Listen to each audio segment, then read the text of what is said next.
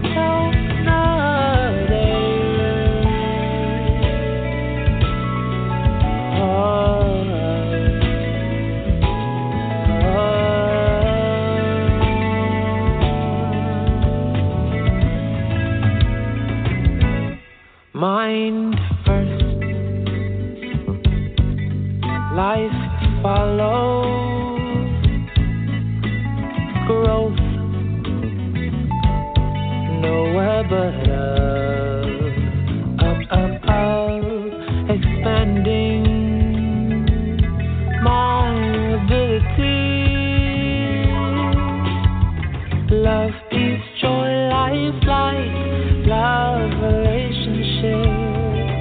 if you change your mind first, then your life will follow.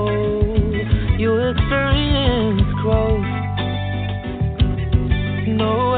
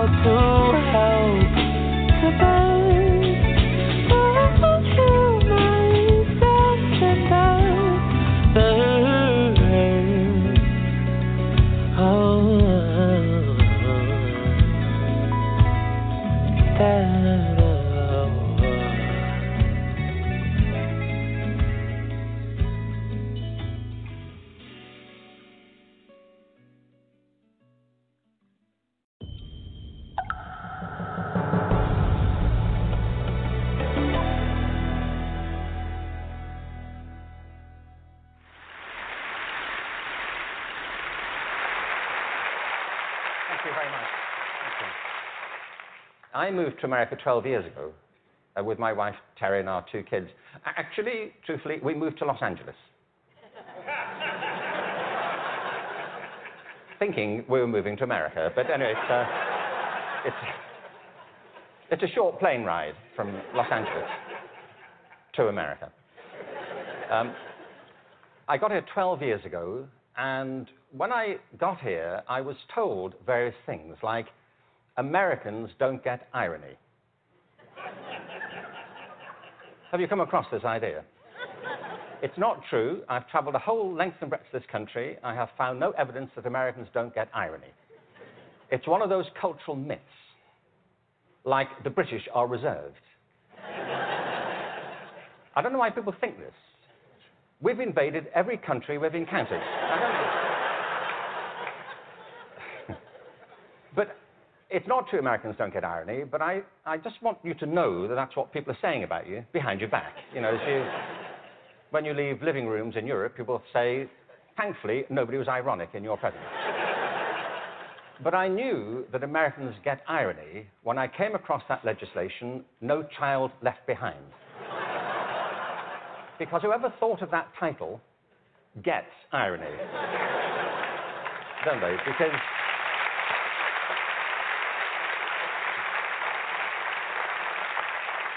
Because it's leaving millions of children behind. Now, I can see that's not a very attractive name for legislation. Millions of children left behind. I can see that. What's the, what's the plan? Well, we propose to leave millions of children behind, and, and here's how it's going to work. And it's, it's working beautifully. In some parts of the country, 60% of kids drop out of high school. In the Native American communities, it's 80% of kids. If we halved that number, one estimate is it would create a net gain to the US economy over 10 years of nearly a trillion dollars. From an economic point of view, this is good math, isn't it? That we should do this. It actually costs an enormous amount to mop up the damage from the dropout crisis. But the dropout crisis is just the tip of an iceberg. What it doesn't count are all the kids who are in school but being disengaged from it, who don't enjoy it, uh, who don't get any real benefit from it. And the reason is not that we're not spending enough money. America spends more money on education than most other countries. Class sizes are smaller than in many countries. And there are hundreds of initiatives every year to try and improve education. The trouble is, it's all going in the wrong direction. there are three principles on which human life flourishes, and they are contradicted by the culture of education under which most teachers have to labor and most students have to endure. The first is this that human beings are naturally different and diverse. Can I ask you, how many of you have got children of your own? Okay. Or grandchildren?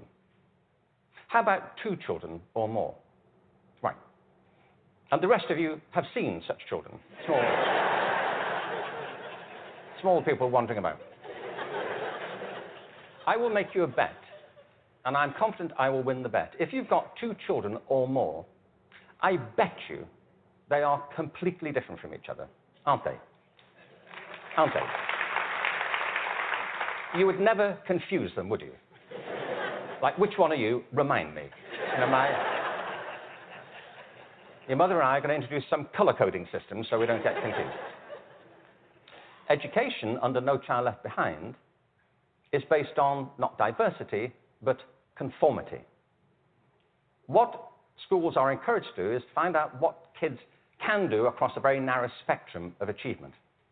One of the effects of No Child Left Behind has been to narrow the focus onto the so-called STEM disciplines. They're very important. I'm not here to argue against science and math. On the contrary, they're necessary, but they're not sufficient. A real education has to give equal weight to the arts, the humanities, to physical education. An awful lot of kids. Sorry, thank you.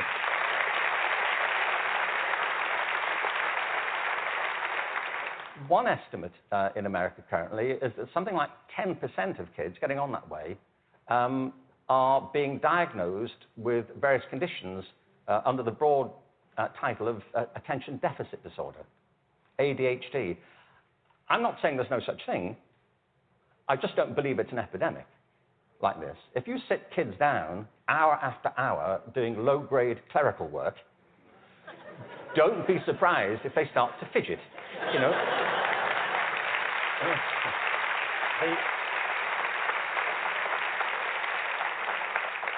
children are not, for the most part, suffering from a psychological condition. They're suffering from childhood. You know, and and I know this because I spent my early life as a child. I went through the whole thing. And kids prosper best with a broad curriculum that celebrates their various talents, not just a small range of them. And by the way, the arts aren't just important because they improve math scores, they're important because they speak to parts of children's being which are otherwise untouched. The second, sorry, thank you. Um,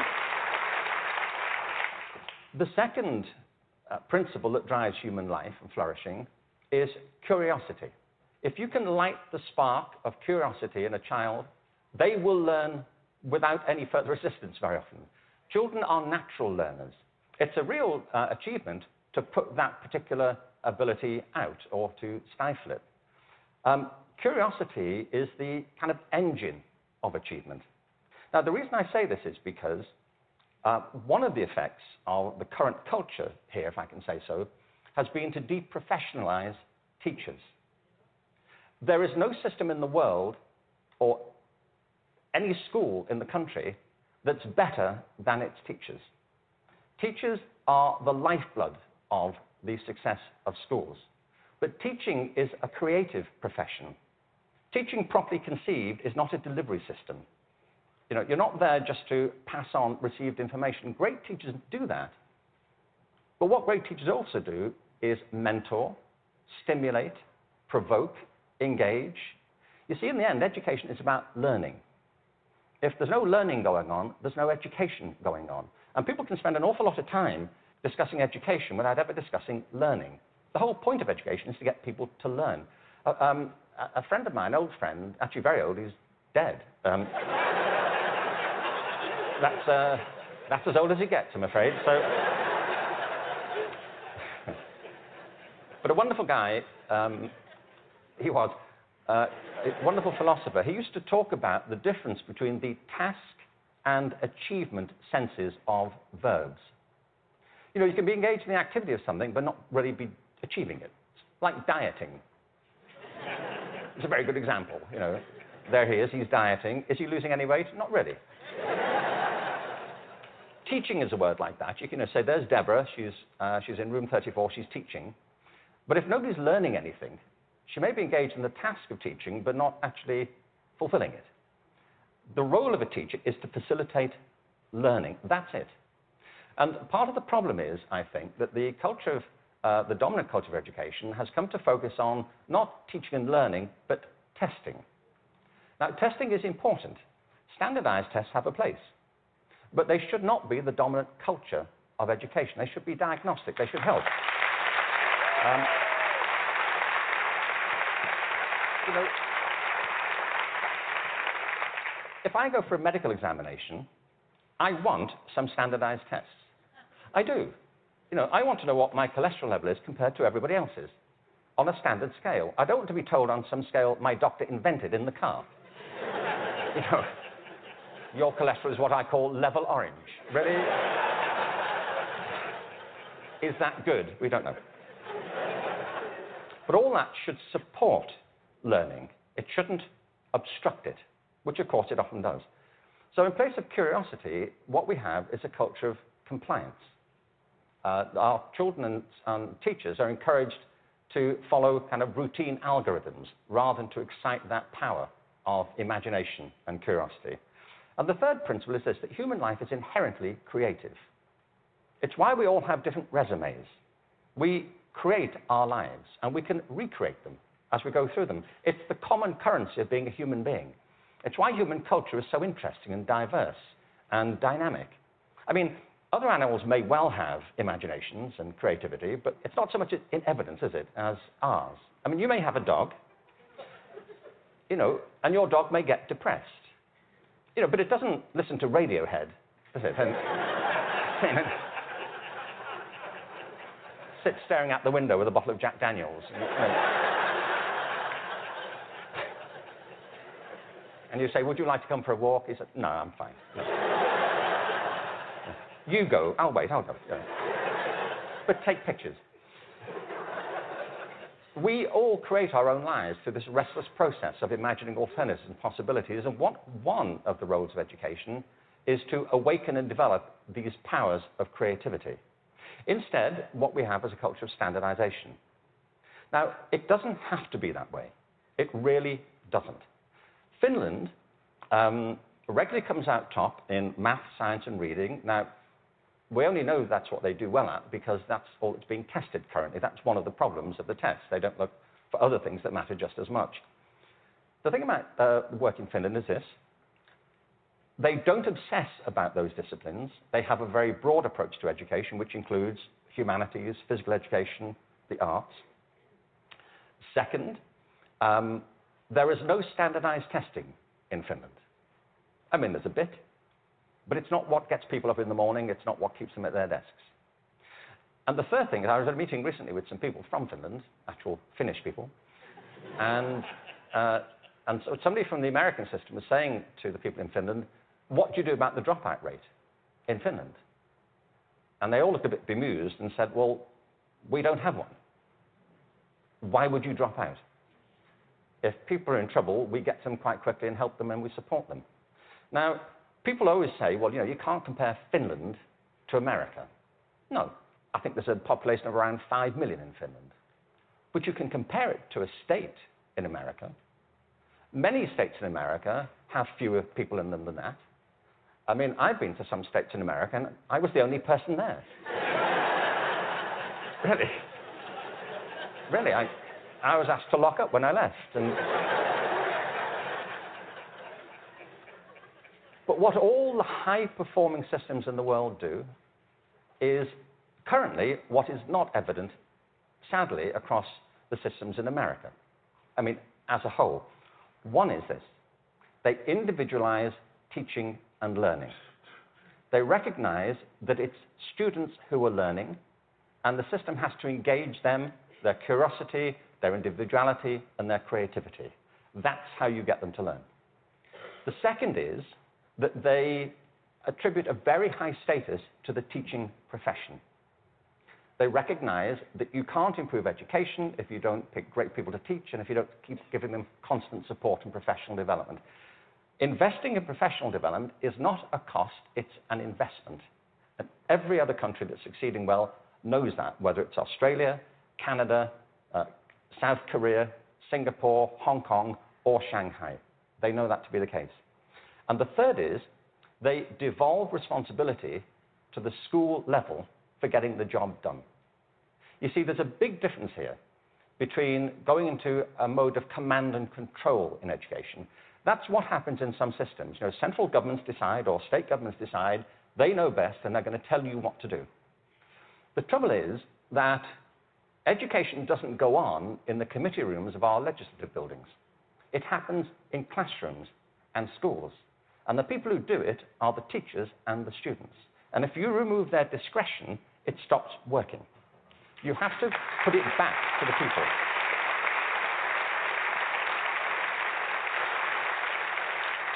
There's wonderful work happening in this country. Uh, but I have to say, it's happening in spite of the dominant culture of education, not because of it. It's like people are sailing into a headwind all the time. And the, the reason I think is this that many of the current policies are based on mechanistic conceptions of education. It's like education is an industrial process that can be improved just by having better data. And somewhere in, I think, the back of the mind of some policymakers is this idea that if we fine tune it well enough, if we just get it right, it'll all hum along perfectly into the future. It won't, and it never did. The point is that education is not a mechanical system, it's a human system. It's about people. People who either do want to learn or don't want to learn. Every student who drops out of school has a reason for it, which is rooted in their own biography. They may find it boring, they may find it irrelevant, uh, they may find that it's at odds with the life they're living outside of school. There are trends, but the stories are always unique. I was at a meeting recently in Los Angeles of, they're called alternative education programs. These are programs designed to get kids back into education. They have certain common features. They're very personalized. They have strong support for the teachers, close links with the community, and a broad and diverse curriculum, and often programs which involve students outside school as well as inside school. And they work. What's interesting to me is these are called alternative education. You know? And all the evidence from around the world is if we all, if we all did that, there'd be no need for the alternative.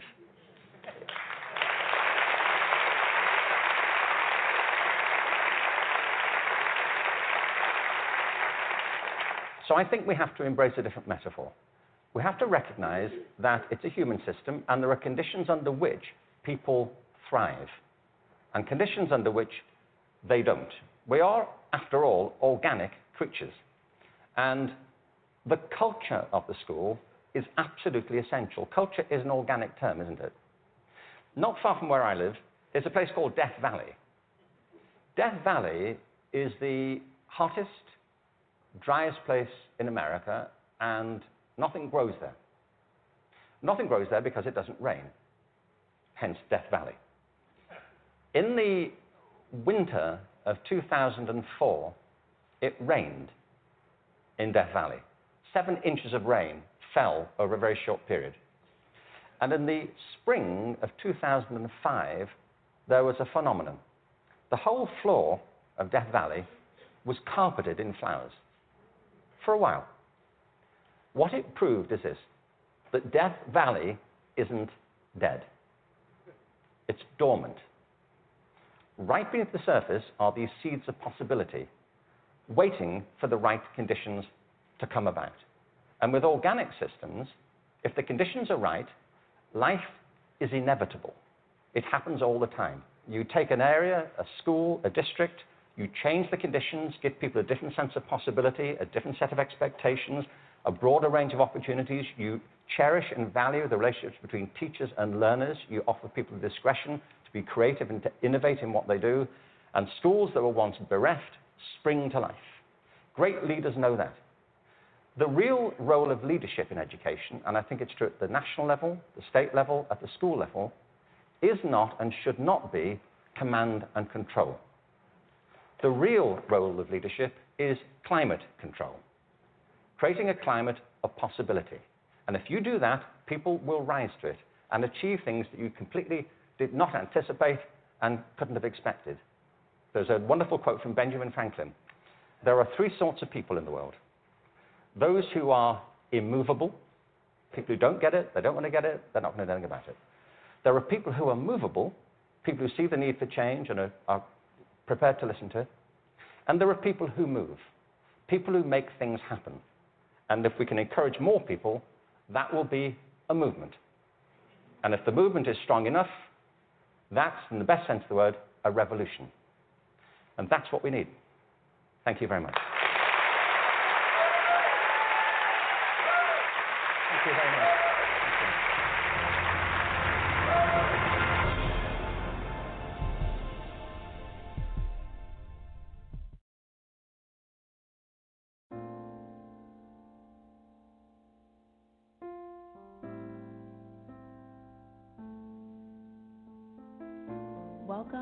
Raising Independent Thinkers. This show is a space for families who are homeschooling or thinking about homeschooling. We'll explore alternative teaching methods, federal and state homeschooling laws, and most importantly, this show is a platform where families can inspire one another on how to raise independent thinkers. I'm your host, Bathsheba Omane, Montessori educator, homeschooling consultant, owner of Homeschool Guide LLC, and mother of two. Let's get started.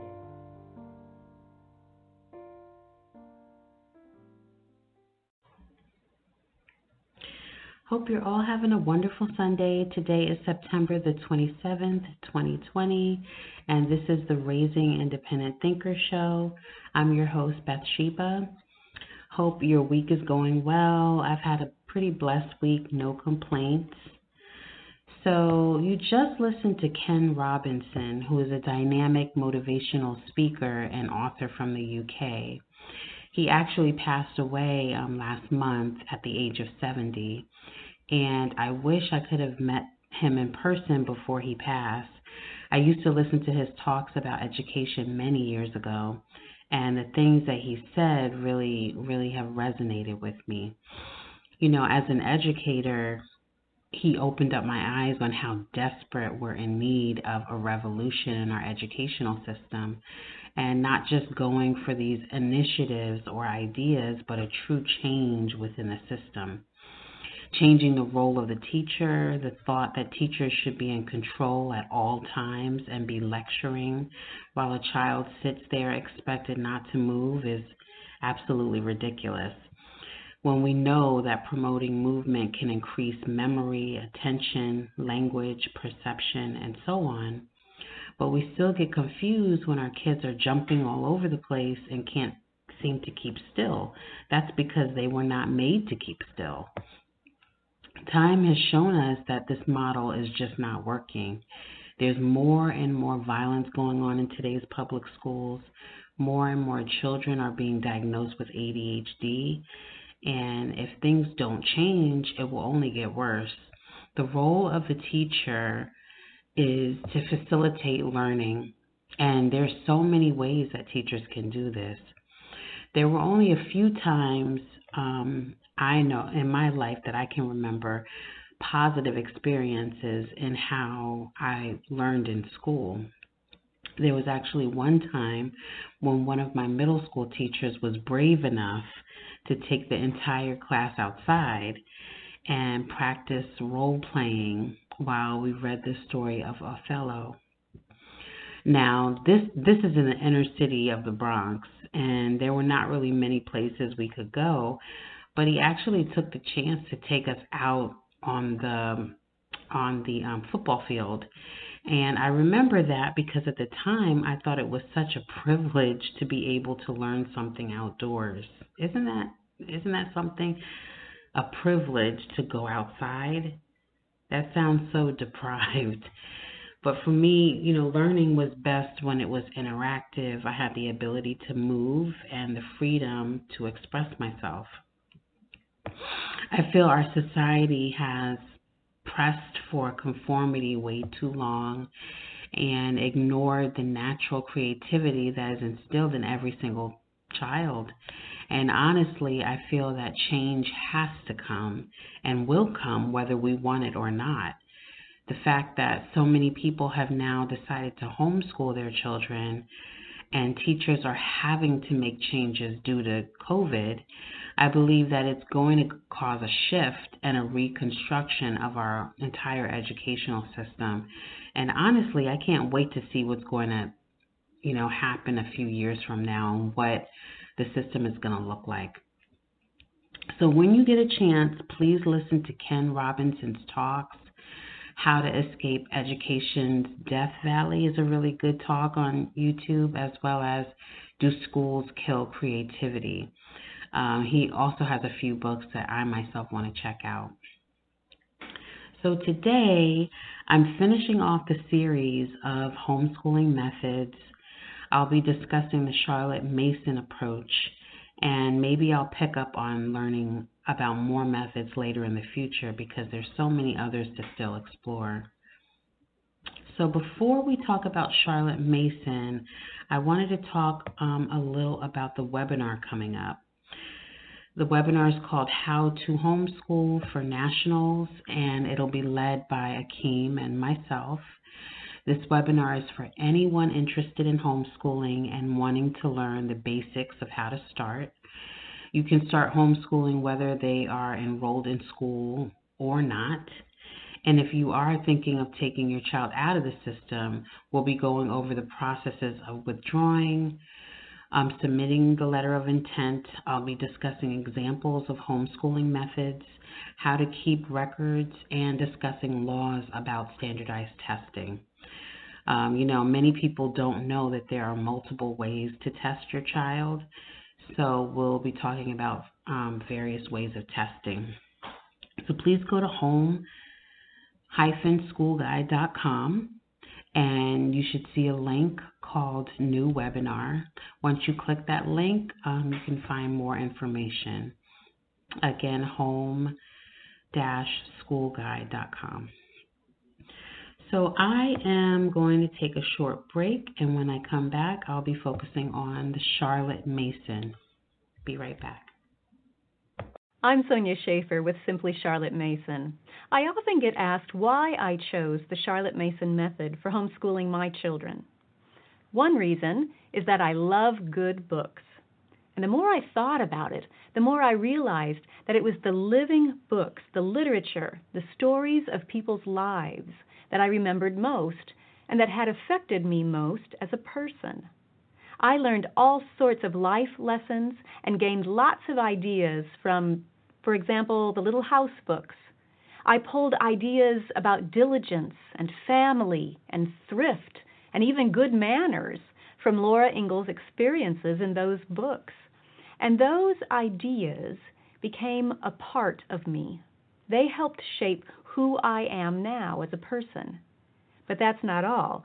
I also realized that when I was reading a textbook for school and I came across information about the pioneers, I immediately related that information back to the ideas I already had in my mind from reading about Laura's life. To this day, I don't recall most of what I read in those textbooks, even though I got excellent grades which were the symbols that I knew the material, what I remembered is what I read in the living books. And once I realized that it was the literature, the living books, that had the most powerful effect on me, I wanted to tap into that power to educate my children the power of good literature. Another reason I chose Charlotte Mason is because of her foundational principle that the child is a person. Body, soul, spirit, mind, will, emotions, all of these are included in that person. And we must respect and educate the child as a whole person, not just the mind. I have a special needs child, and I love how Charlotte's methods allow for and even embrace the differences between children. Her methods dovetail beautifully with the way that children naturally learn. And yet, They're flexible and leave plenty of room for customizing to help each child grow at his or her own pace. Charlotte's emphasis on giving my child living ideas makes sure that I'm feeding my youngest's mind and shaping her life and encouraging her to keep growing as a person, even as we progress in academics at her slower pace.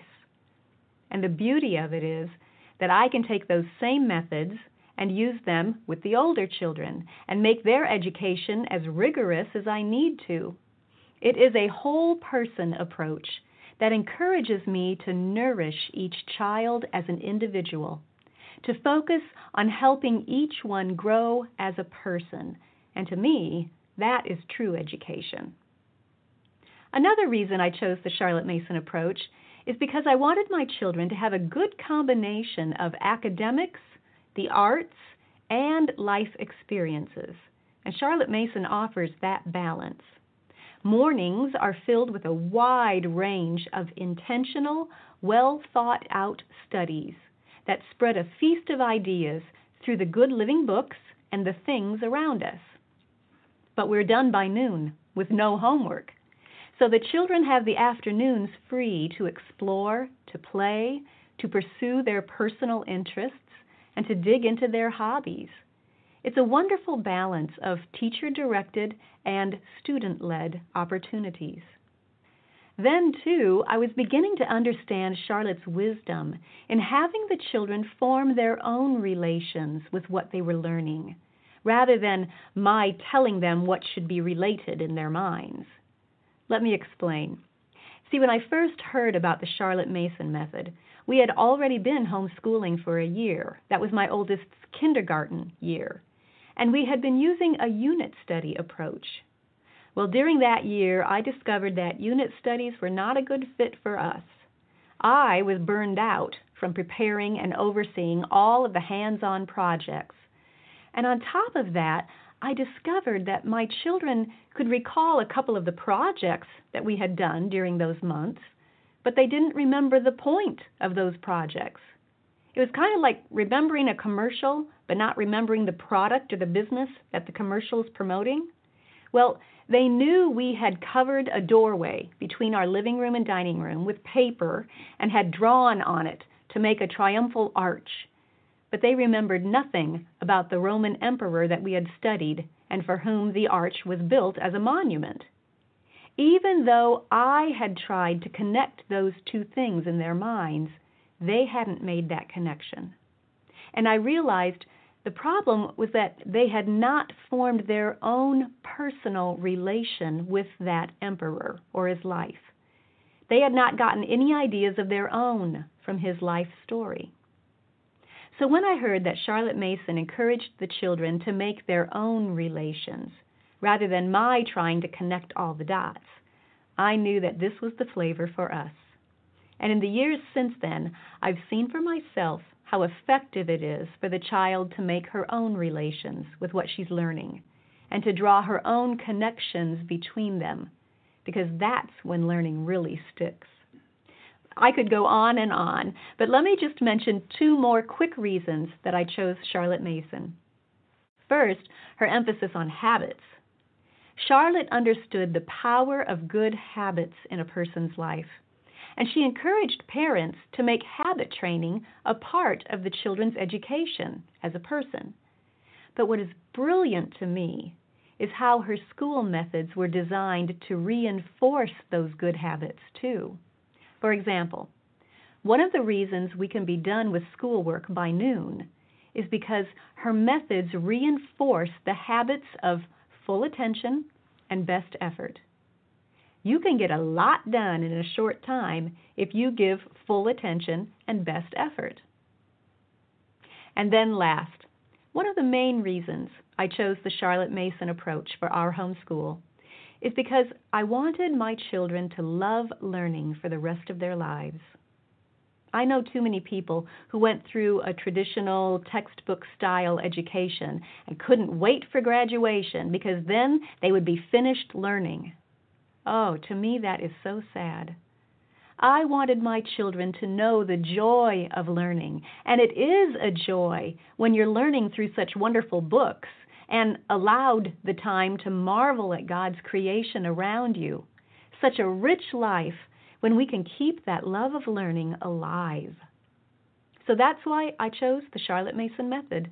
I settled in with that approach, which was a beautiful fit for me and my family. And we have thoroughly enjoyed our homeschool journey for 25 years and counting. If you'd like to learn more about Charlotte Mason and her wonderful methods, I encourage you to visit our website at simplycharlottemason.com. You'll find lots of free resources, including hundreds of blog posts, our weekly podcast, and a variety of free ebooks that you can download and enjoy. Thanks for joining me. Okay, I'm back. That was Sonya Shafer on why she chose Charlotte Mason. Um, she has a collection of videos on Charlotte Mason on the approach on YouTube. So if you're interested in learning more, you can check those out. So the book I've been reading this week is called Charlotte Mason Education by Catherine Levison. And I'll be reading parts of the book as I explain um, this approach. So on page five, it reads Charlotte was born in England in 1842 and was primarily educated by her parents at home. She became orphaned at the age of 16, and she decided at a young age to make education her life's work and held many positions. She wrote geography books that were popular and then wrote home education. This book was well received, which caused Charlotte to establish a training college for governesses. At that time, she had day schools in England and home schools that were conducted in correspondence style, thus the reference to her being called the founder of the homeschooling movement. Now, this is back in the 1800s, and at the time, England was much like the present day United States regarding school choices. They had boarding schools, private schools, and public schools. They also had governesses, which here in the United States we call nannies. Like today, it appeared that many parents did not want their children in public schools and many couldn't afford private school education, so they decided to home educate. Charlotte Mason began this monthly magazine called The Parents Review, and its purpose was to support parents and their governesses in homeschooling. The magazine continued in the late 20th century, even though Charlotte passed away in 1923. now, Charlotte Mason covered a lot of subjects in her writings, and I'll just talk about the more essential ones. She believed in leading children into self education. This is done when the adult stays out of the way in the sense of not lecturing she, be- she believed in relying heavily on narration instead of comprehension questions or workbooks to verify knowledge. Exams are done with a view to see what the child does know, not to expose what they don't know. Um, there is an emphasis on whole books and living books. A whole book is what the author wrote, and a living book is the opposite of what a textbook is. Living books have lives, emotion, people are married and pass away. They are what Charlotte calls clothed in literacy, clothed in literary language. They're not just based on facts. So, Charlotte's method consists of short morning lessons with a large variety of subjects. Charlotte says it's the hours that the children spend working, not the quantity of subjects that fatigue them. Their minds can switch to different subjects as often as every 15 to 25 minutes. They have all afternoon and evening free to enjoy being a child, to pursue hobbies, and to read. They're not assigned homework, but you know, most homeschoolers don't have homework anyway. Um, Charlotte Mason uses narration in all school subjects and in all experiences. Children begin to narrate around the age of six, and they do it orally. So they basically are talking, and the adults listen. And most books may take about three to four months to read. And at the end, the children will tell the story as they see it. Um, this will help them classify and connect the information. Children begin to write narration around the age of 10, and this can be a long, longer process for some children. Similar to classical education, Charlotte Mason took literature very seriously. Charlotte believed in exposing children to Shakespeare, Dickens, and great poets before they were in the eighth grade. She believed in reading to the child and letting the child read out loud. And if a book is over their reading ability, um, the adult will then read it out loud. Charlotte Mason advises to not wear ourselves out in teaching a child how to write. She assures that they will be able to write if they have good books. They learn punctuation, capitalization by seeing so much well written literature. So she was very much into um, into literature. Charlotte Mason students covered several European languages rather thoroughly, and French seemed to be a priority, most likely for its close location to England. Um, here in the United States, we choose our foreign language, I think, for similar reasons. Spanish is most widely taught um, language in the United States. When it came to math, Charlotte Mason had an interesting viewpoint on math. Every answer is either right or wrong. She wanted her students to study math for its own sake and not as a make for general intelligence and grasp of the mind. She felt that understanding the history of math was just as important as learning the concepts. So children were taught concrete concepts before the abstract. Um, similar to Montessori, Charlotte uses counters such as dried beads, um, dried beans, buttons for counting. When teaching money, she wanted children to use real money, which I think that's important. I think children should um, be definitely using real money. That's the way we, we need to learn.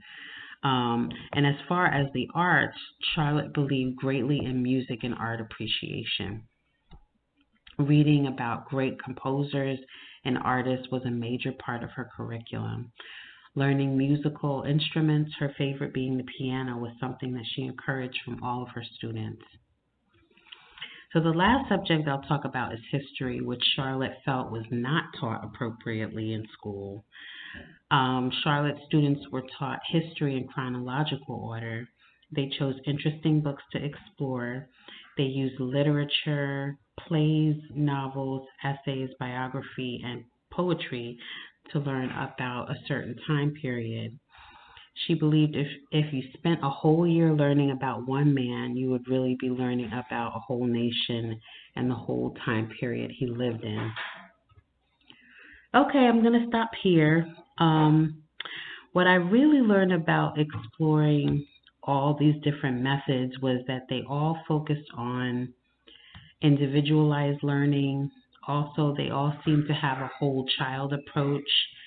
And I think it's imperative to research different methods so that you can find what works for you and your child, keeping in mind that every child is different. So there may be views from each method that you take from and use a combination to create your own. So I hope this series of learning about different homeschooling methods has um, educated and inspired someone. And I hope that you all have a wonderful, blessed week. Tune in to next week's show, same day, same time. Be blessed.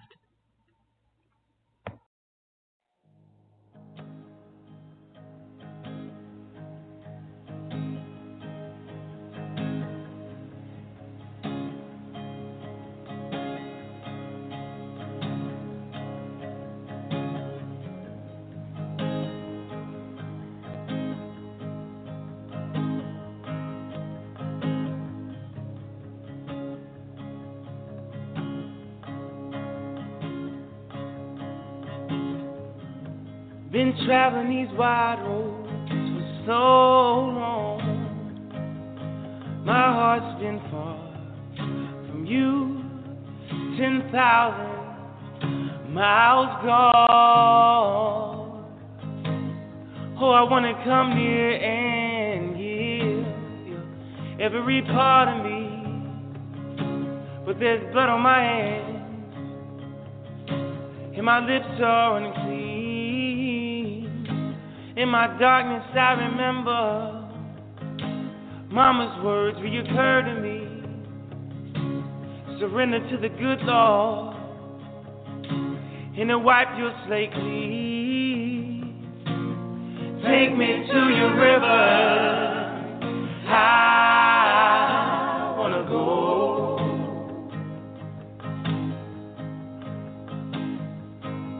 Oh, go.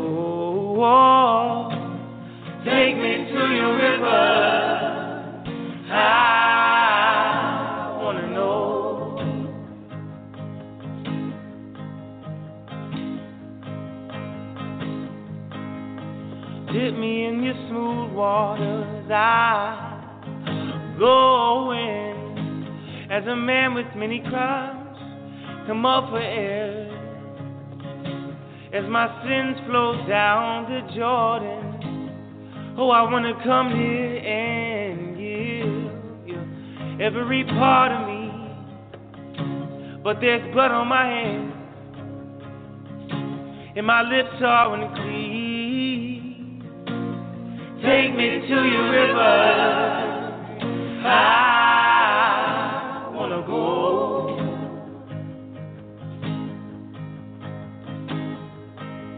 Oh, go.